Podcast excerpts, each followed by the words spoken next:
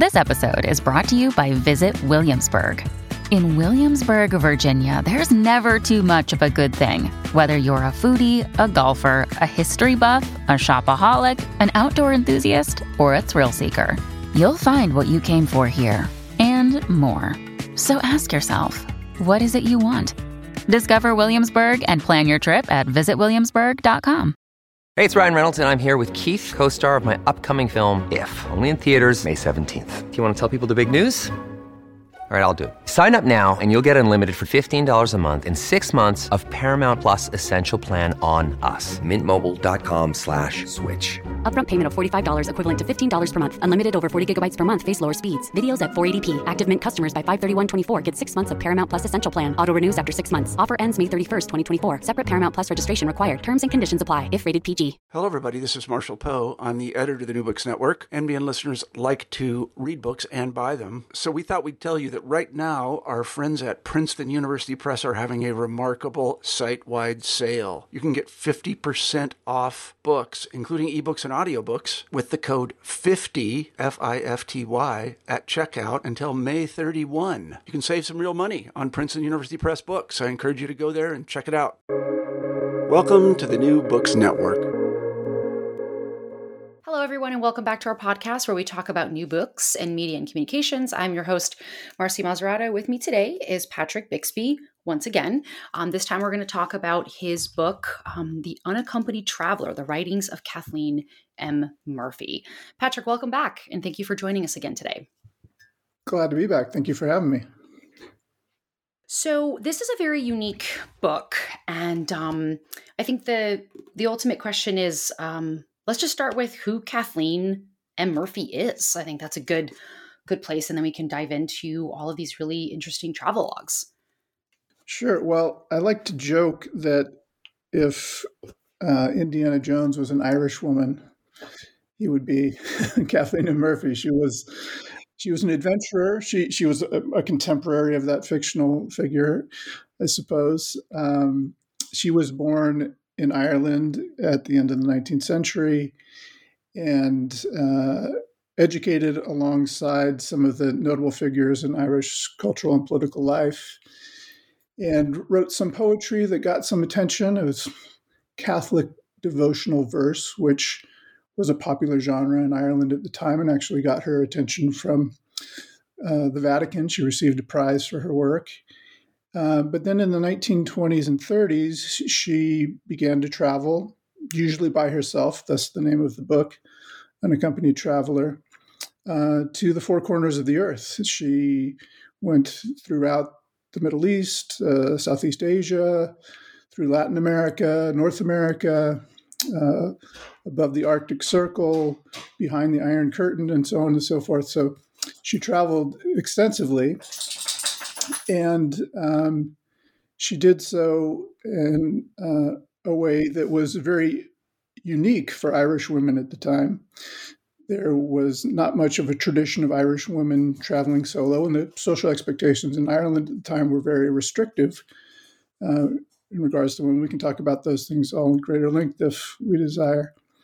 Uh, but then after the war, after the Second World War, she sat down and began to write about her many travels and for the next 15 years or so, up through the early 1960s, she published uh, a travelogue just about every year in a publication called the Capuchin Annual, which uh, was this giant annual publication, 700 some pages in each edition, uh, which was circulated fairly widely in the US, Ireland, and the UK. Um, but she died in the early 1960s and people pretty much forgot about her and that's that's why i was so interested in her because she had such a fascinating life and was such, such a fascinating writer but her legacy was uh, unacknowledged. So I, I, I, felt a kind of responsibility once i discovered her to bring her to the attention of not just scholars but people interested in travel and adventure more generally. And how did you discover her well, I came across uh, an obituary written by Thomas McGreevy, who was the director of the National Gallery in Ireland, also a noted poet, a close friend of Samuel Beckett. So I, I was familiar with his work and, and, doing some research uh, related to Samuel Beckett actually, and stumbled upon this uh, obituary that McGreevy had written about uh, Kathleen Murphy, uh, published in the same journal in the Capuchin Annual. And it really grabbed my uh, attention and uh, struck a chord in my imagination. And I just had to find out more about her once I had that little uh, crumb of information. And you had briefly mentioned that, for example, it, it was unusual for a woman and a Catholic Irish woman to lead the lifestyle that she did. That was, you know, by by traveling alone uh, most of the time. Can you dive a little bit more into what the history and what the context was at the time that she was alive and doing these travels, and how unusual it was um, for her to be doing that. Well, outbound travel from Ireland generally was a fairly uncommon thing during the period. When people talk about Irish travel writing, especially in the first half of the 20th century, they're usually referring to, to writing about travel in Ireland, whether that's by Irish writers or by outsiders. So um, there wasn't much of a tradition of Irish outbound travel writing during that period in the so-called long 19th century from the late 18th century through the early 20th century there had been uh, a tradition of irish women's travel writing that uh, is still underappreciated and uh, largely unacknowledged but there has been some recent scholarship um, unearthing some of these works and, and, bringing our attention back to some of these writers but the period uh, in which Murphy was active after Irish independence in the early 1920s through uh, the Second World War, the so called emergency in Ireland. Ireland was neutral during the war, and they had this sort of uh, radical understatement about what was going on elsewhere, calling the war the emergency. Um, so Ireland became more and more insular during that period. Uh, and the Irish economy was such that uh, not many folks could afford to travel abroad. Although at the same time, and this is the interesting uh, sort of paradox of the period, Ireland was pioneering the way in uh, overseas or transatlantic uh, air travel. An airport in uh, Shannon, which is still in operation today, might be familiar to folks listening to this podcast, uh, did some of the first transatlantic proving flights in the 30s and 40s. So um, there was increasing access to these new modes of travel, which Kathleen Murphy took advantage of. Um, but most of her contemporaries would have vacationed domestically if they had the means to do so at all. And so she was unique uh, as an Irish woman, sort of flouting the gender expectations of the Irish Free State, which had actually inscribed in its constitution the uh, place of women as being in the home, taking care of the household and children and so forth.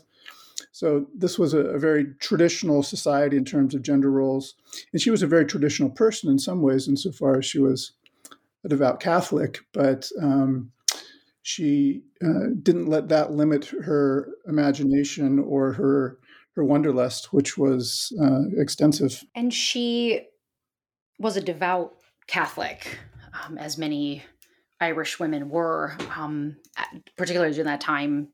And and she wrote exclusively, or at least these travel logs were exclusively published in the um, in the Capuchin Annual, um, which was a, a Dublin-based magazine, right? And how did um, how did her Catholicism inform, which you do mention that in the book, um, but it certainly informed her travels and how she wrote about them. Yeah, well, her perspective was grounded in her faith. There's no doubt about that. And one of the um, idiosyncrasies of her travel, I suppose, is that no matter where she was around the globe, she was always in search of uh, a Catholic Mass on Sunday. So whether she was near the Amazon or uh, in, in, the Middle East or in uh, South Africa, she uh, made it a point every Sunday to find uh, a place to worship with other uh, members of the Catholic faith. So even though she was uh, a very cosmopolitan figure in some ways, very open to other cultures, very interested in other religious faiths, in fact, in um, other cultural traditions in the the ruins and uh, sacred sites of other faiths. She was uh, the the way that I try to come to terms with this kind of duality in her uh, approach to to travel. This deep interest in other cultures, uh, even as she was so firmly grounded in her uh, own faith and her own cultural traditions, is to, to call on Anthony Appiah's idea of rooted cosmopolitanism. Um, and rooted cosmopolitanism is, in some sense, an oxymoron. Those terms seem to contradict each other, but the idea is that one can be rooted in a particular community, a particular nation, people, history, and so forth, but still make a cosmopolitan claim to affiliation with a broader transnational or international community. And that, I think, captures quite well the, the attitude, the approach, the perspective that Murphy brought to her travels. She was always um, seeking out new experience, contact with uh, otherness, um, whether that was in landscapes or the people that inhabited them, and uh, doing so in a way that was always then filtered through her her Irishness, her attachment to her little Midlands town where she lived, her attachment to the Catholic faith, of course, her attachment to the, the cultural traditions of her homeland. So, um, of course, all travelers bring something of home with them when they travel, but that was so much a part of, of how she conducted herself on her travels and how she made sense of what she encountered on her travels that uh, she's a particularly interesting example of this kind of uh, grounded or rooted cosmopolitanism.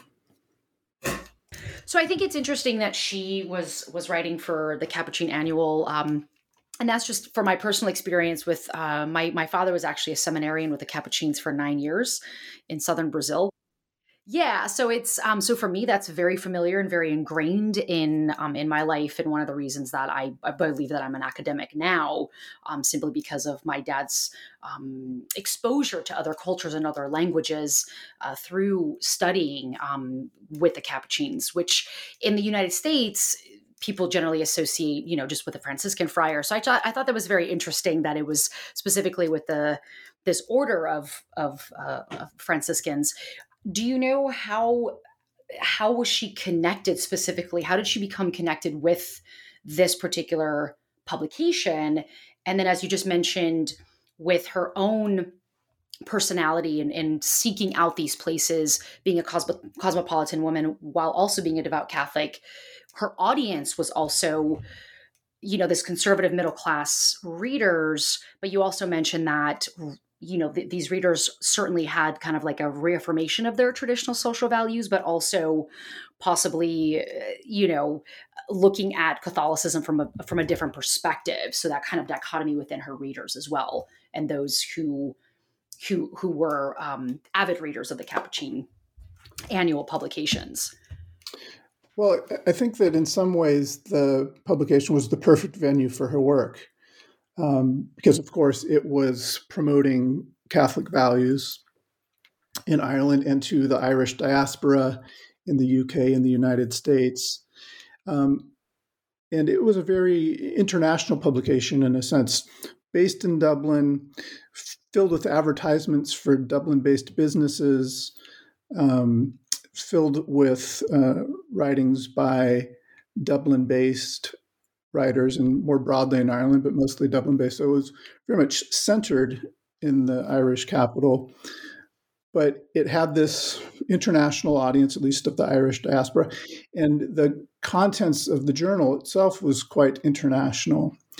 Uh, it was very much concerned with the um, missionary activities of the Capuchins and the Franciscans more broadly, with charity work done overseas, often in Africa and Latin America, so um, it was uh, a kind of cosmopolitan publication in a sense, um, insofar as it promoted a kind of religious cosmopolitanism uh, akin to the uh, rooted cosmopolitanism that I've uh, alluded to earlier, which was again grounded in a particular cultural tradition out of the Catholic Church, but very much outward looking towards other parts of the world.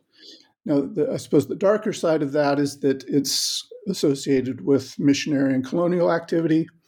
Um, of course, by the time that uh, Murphy is writing, it's more closely associated with this charity work that I've alluded to. In any case, uh, the journal, as Irish as it was, was also um, very much invested in uh, the fate of peoples elsewhere, very much interested in the developing world. So it was a, a window onto those other environments for Irish readers that they wouldn't have found anywhere else, or they wouldn't have found in such detail, I suppose. I've mentioned the, the 700 pages of the annual publication. So there are many articles about these other topics. So, although Murphy herself was a rather unique figure, her work found uh, a home in that context amongst the writings of priests and nuns, but also of uh, scholars, of artists, of uh, intellectuals of all stripes who uh, contributed to this journal and, and, made it really a kind of cultural institution for a very long run. It was published for nearly 50 years by the time its uh, publication came to an end in the late 1970s. And she proclaimed herself to be, uh, as you mentioned in the introduction, to be Ireland's super tramp. Why did she pick those terms?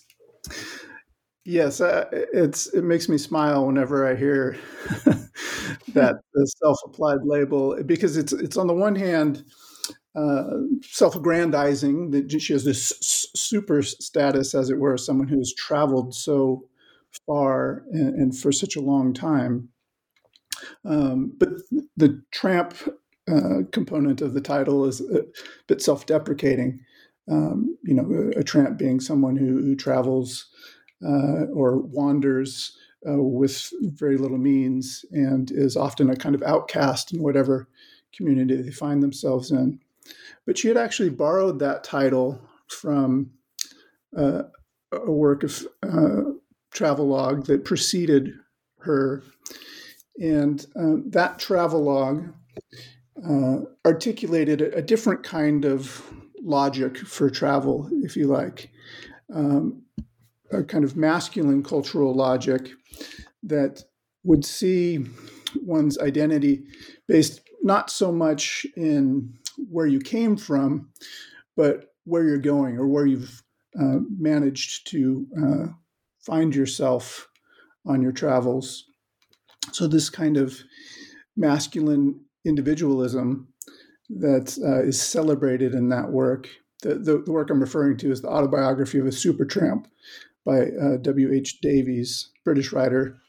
Uh, and it was published in 1908, actually with a preface by George Bernard Shaw, by the Irish playwright.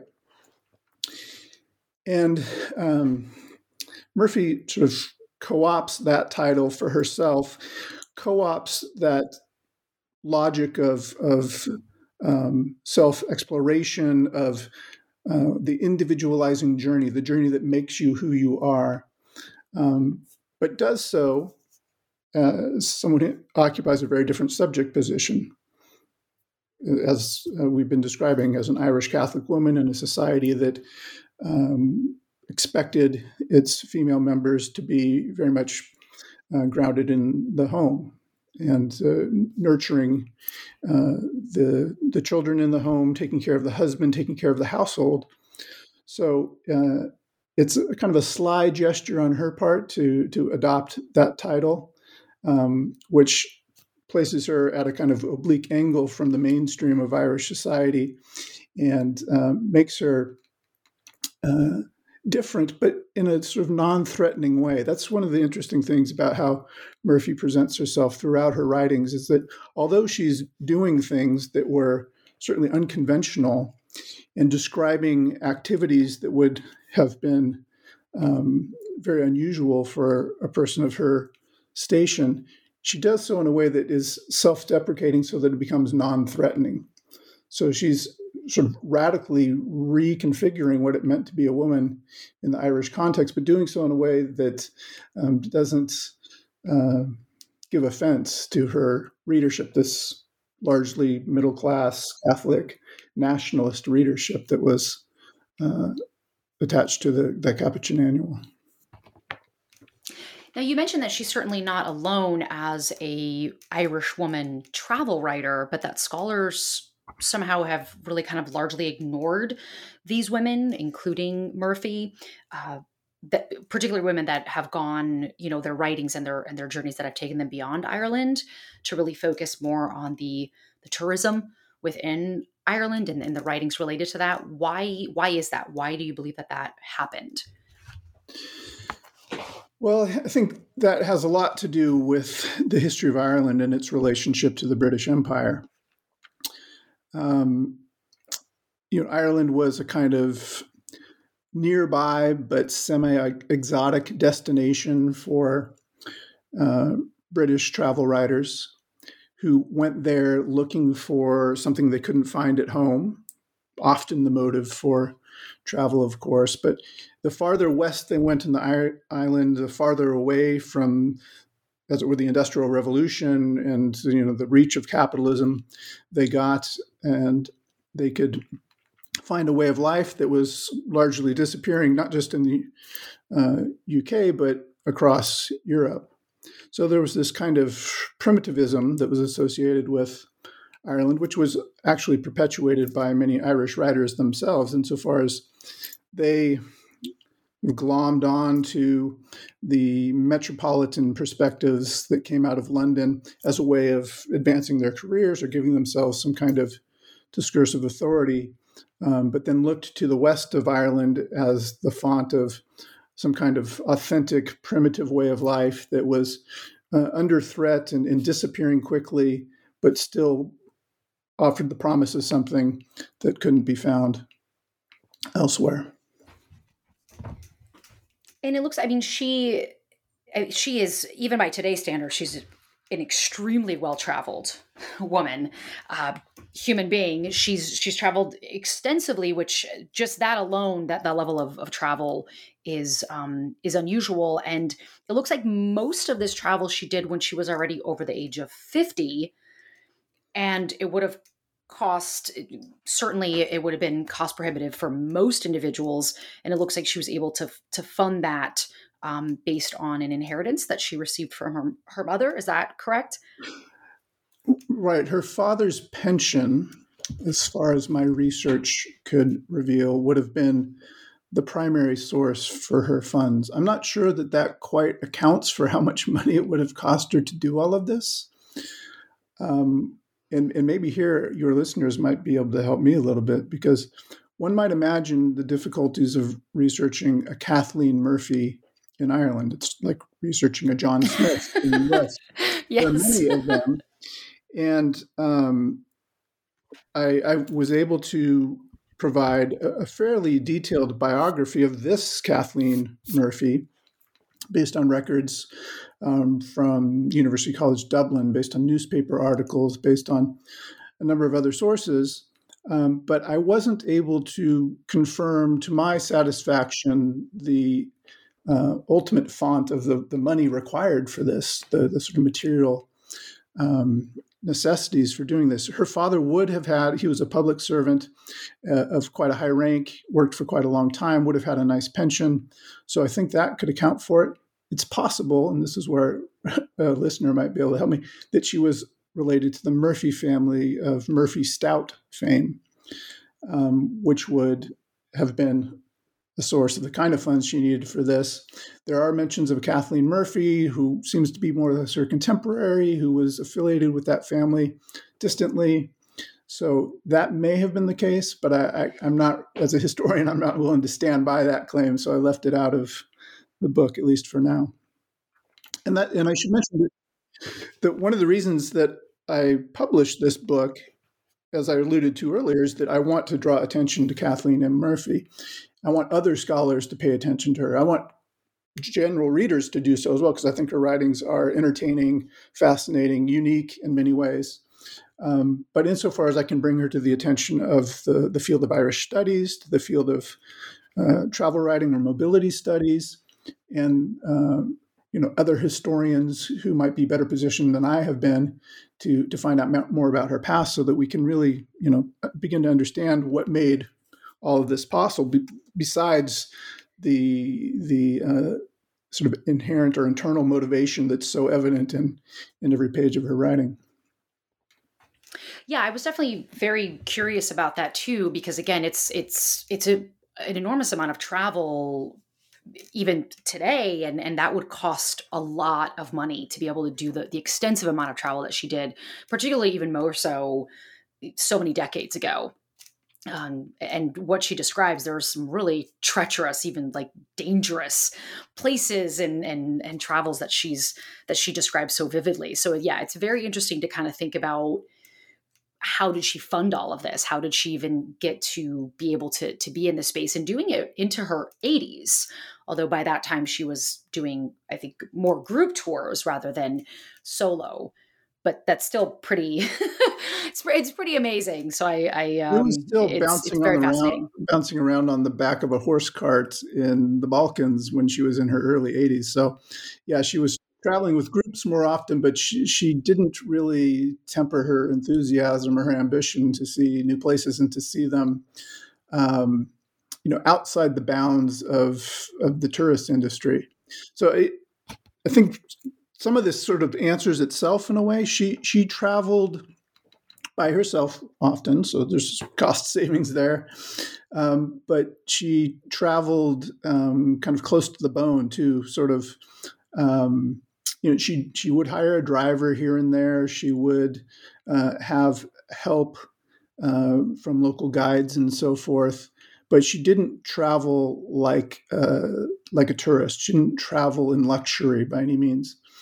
So uh, that allowed her to do this as well. She she did it in a way that would be possible on a limited budget. Even so, as you say, the extent of her travels would have required quite a lot of funding. And of course, she wasn't working during these long stretches of time while she was uh, on the road.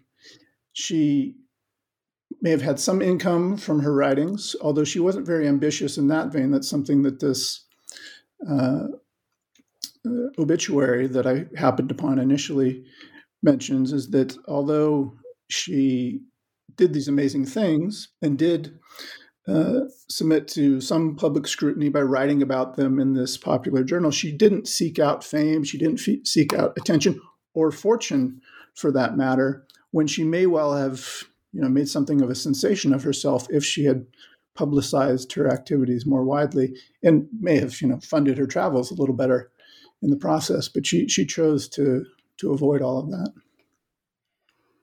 And she really does have a, a beautiful and unique way of writing that kind of is is captivating because you can, I mean you can tell that she's a poet because her her prose is poetic and, and really descriptive in many ways. Um, and can you talk a little bit more about the language and the things that you have to do to edit and also perhaps some of the the words and the way that she describes um, certain um, cultures and individuals that she comes across um, that perhaps may be problematic um, in when when thinking about it in today today's um, certainly when we're looking at the rhetoric of today yeah. Yeah so there's a lot in that question. I'll see if i can unpack it Um, yes, she she was first and foremost in her writing life a poet, and and I think you're right to suggest that that remains evident even in you know, these works of prose that she's writing later on. Uh, and so her you know this is travel writing, which can be a kind of mundane commercial undertaking depending on the context and the publication. Um, but she's doing it in a way not just informed by this poetic sensibility, and she was kind of a late romantic poet, if you will. She was very much influenced by Shelley and Keats and the likes of them, and uh, you know, translating that sensibility into her own time and place. And you see some of that in in the travel logs as well. Uh, but she was also a very learned person. I think that's evident on just about every page of this book as well. She researched her travels extensively. She was uh, well versed in archaeology and ancient history and art history and so forth. So she brings this wealth of knowledge to her travels, which um, certainly enlivened them for her, and uh, was then able to describe uh, what she was seeing in really detailed, intricate ways. So that you know, many of these passages in the book are examples of ekphrasis, where she's describing architecture or art in ways that uh, really bring them alive, that make them vivid for the reader. So, in those ways, her, her, writing is incredibly attractive. But of course, as you alluded to in your question, she was also a, a creature of her time, a product of her time.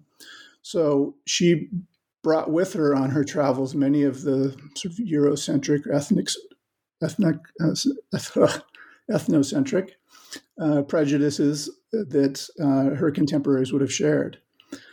And, and that's part of this um, notion of rooted cosmopolitanism that I explore in the in- introduction of the book as well, is that she seeks out different cultures. She's open to other faith traditions. She's looking to learn from other people in other places.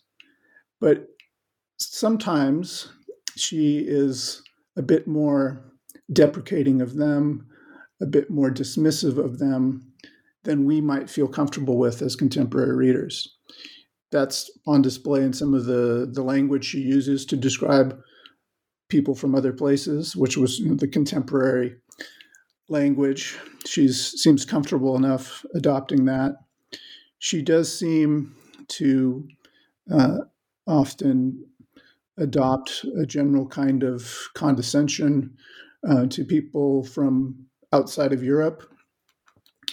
Um, but at other times, and there is this kind of uh, abiding contradiction in her work, at other times, she's defensive of those people um, when others are dismissive, dismissive of them. So there's a wonderful scene, for instance, when she's up in the Andes in Peru, and she uh, wants to uh, give a ride to, to, a few of the indigenous people that she sees on the roadside. They're hitchhiking to get to the market or what have you. And her driver, who she's hired for the occasion, doesn't want to pick them up because he says they're too dirty. Well, she says, you know, I've only had a pint of water to wash with every day myself, so I'm in the same condition. Let's pick them up.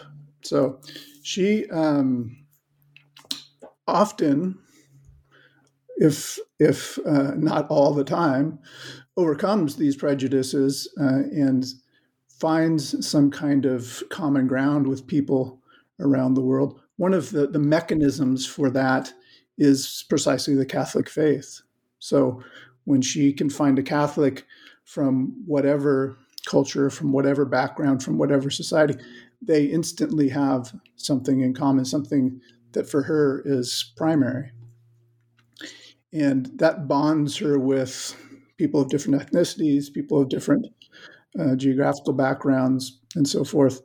Um, and there's there's something lovely in that, but it also seems to sort of cancel out their ethnic or cultural or geographical differences, and she can only identify them with them by canceling out those differences rather than really appreciating what makes them different. So her point of view is highly complex, highly ambivalent in some ways, and I try to sort of unpack that as much as possible in the introduction, and then leave it to the reader to sort of navigate that and to to see those moments where she seems to overcome the abiding assumptions of her society, and also those moments where she succumbs to them because there are many of those as well.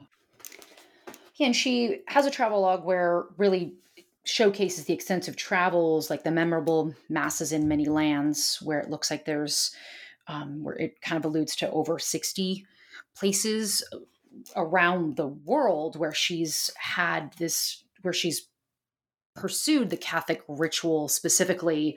I was super intrigued when it really kind of dives into her seeking Mass in the Amazon uh, in and in Manaus uh, in Brazil. And can you talk uh, more about what did you find in terms of her being in these Catholic rituals? Like, how did she find them in places where Catholicism would seem to just not exist? And how do you think that that kind of informed? her rituals as she went from one place one distinctly different place to the next where catholicism may not have been rooted in that space that's a really good question. I mean, she's traveling at a time when um, guidebooks weren't available for, for all of her destinations, certainly.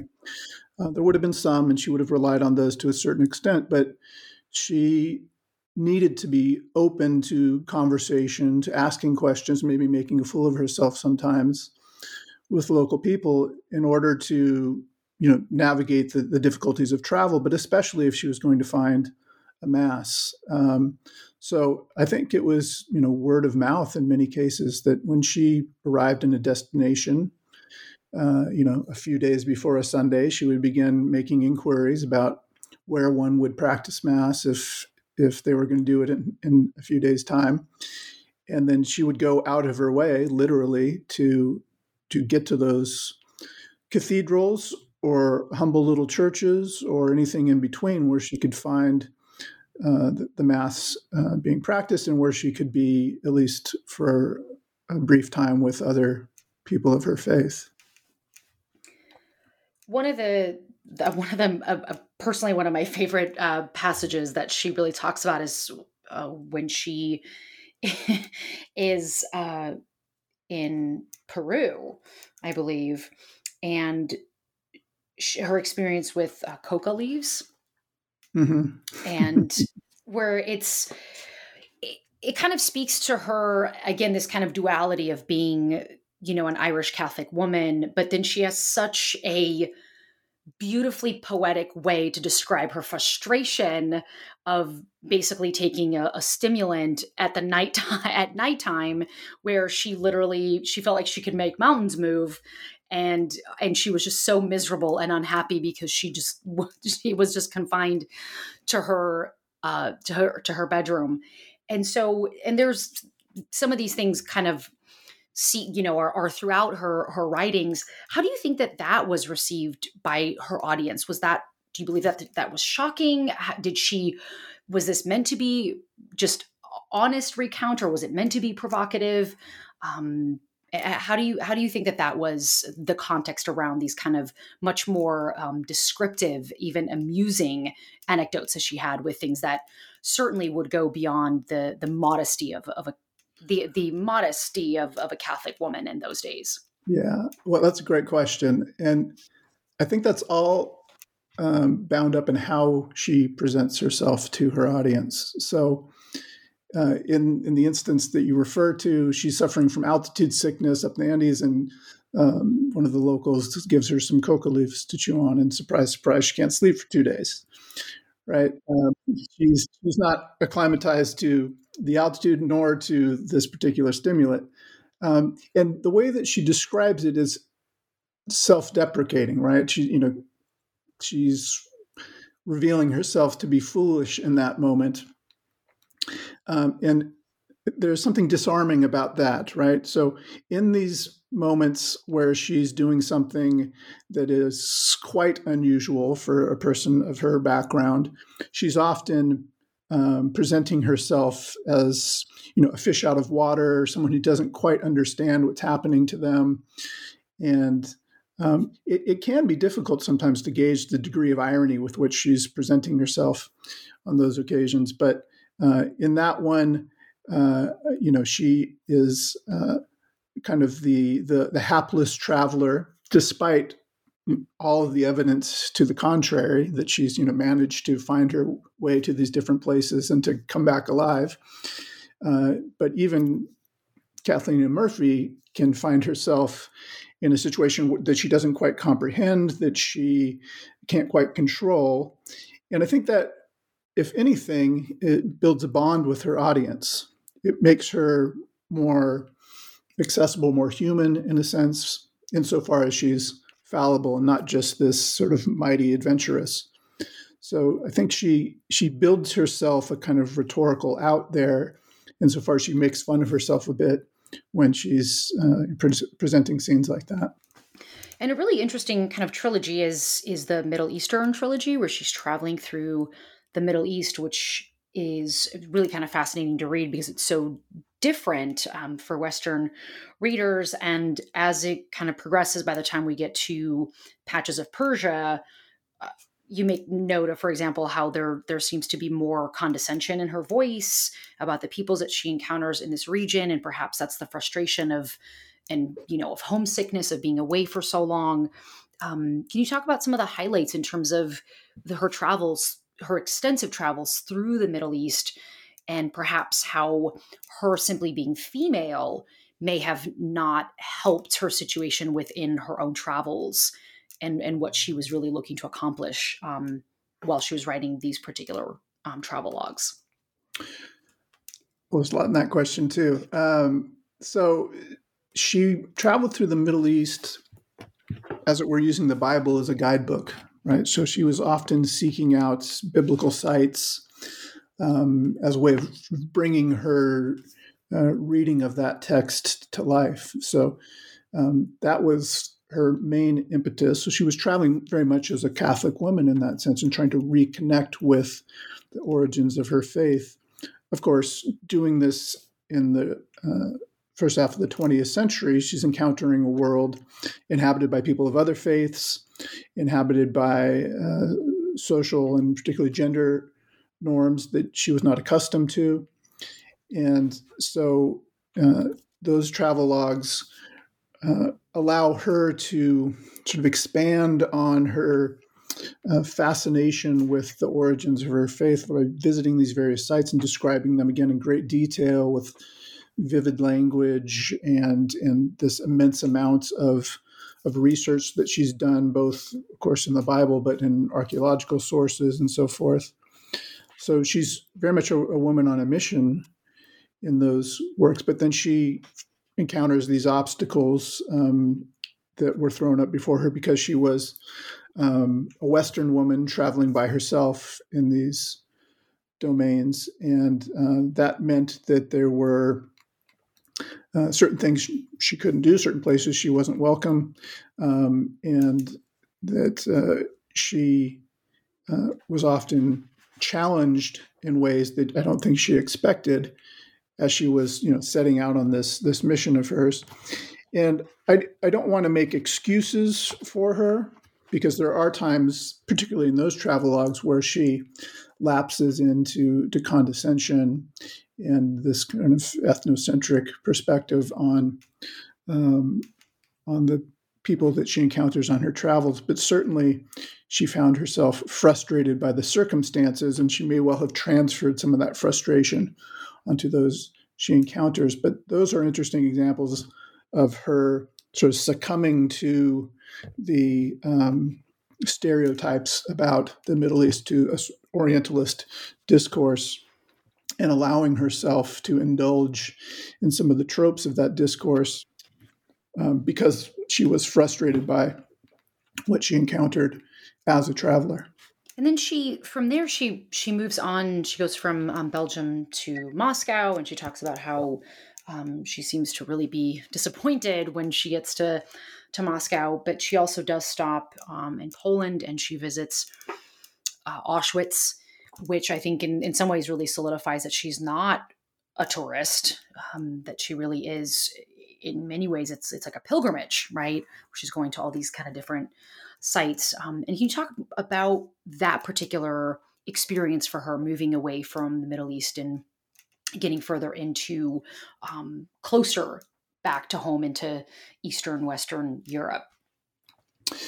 Yeah, and that's one of the later travel logs.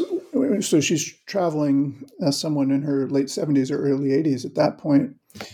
Uh, but even at that advanced age, she's not shying away from um, the potential hazards of travel. She she wants to see these places that are in some sense off limits. So she goes to Auschwitz, which has since been turned into a kind of tourist attraction as as uh, morbid as that may be, but this was you know far before that happened.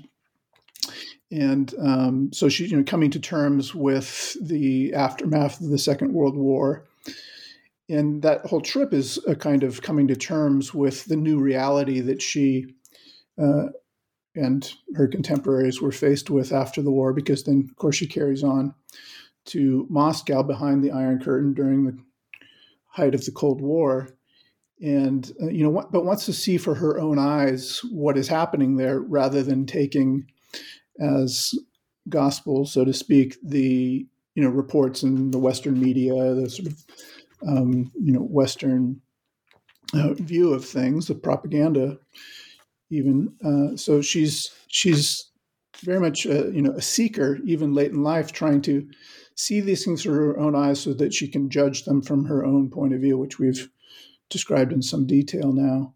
And uh, you know, even if she has to go on a bus with other tourists to do so, even if she uh, you know has to put up with some of the the indignities of that kind of travel, she's happy enough to do so if it will allow her access to these uh, sites that she can then judge for herself.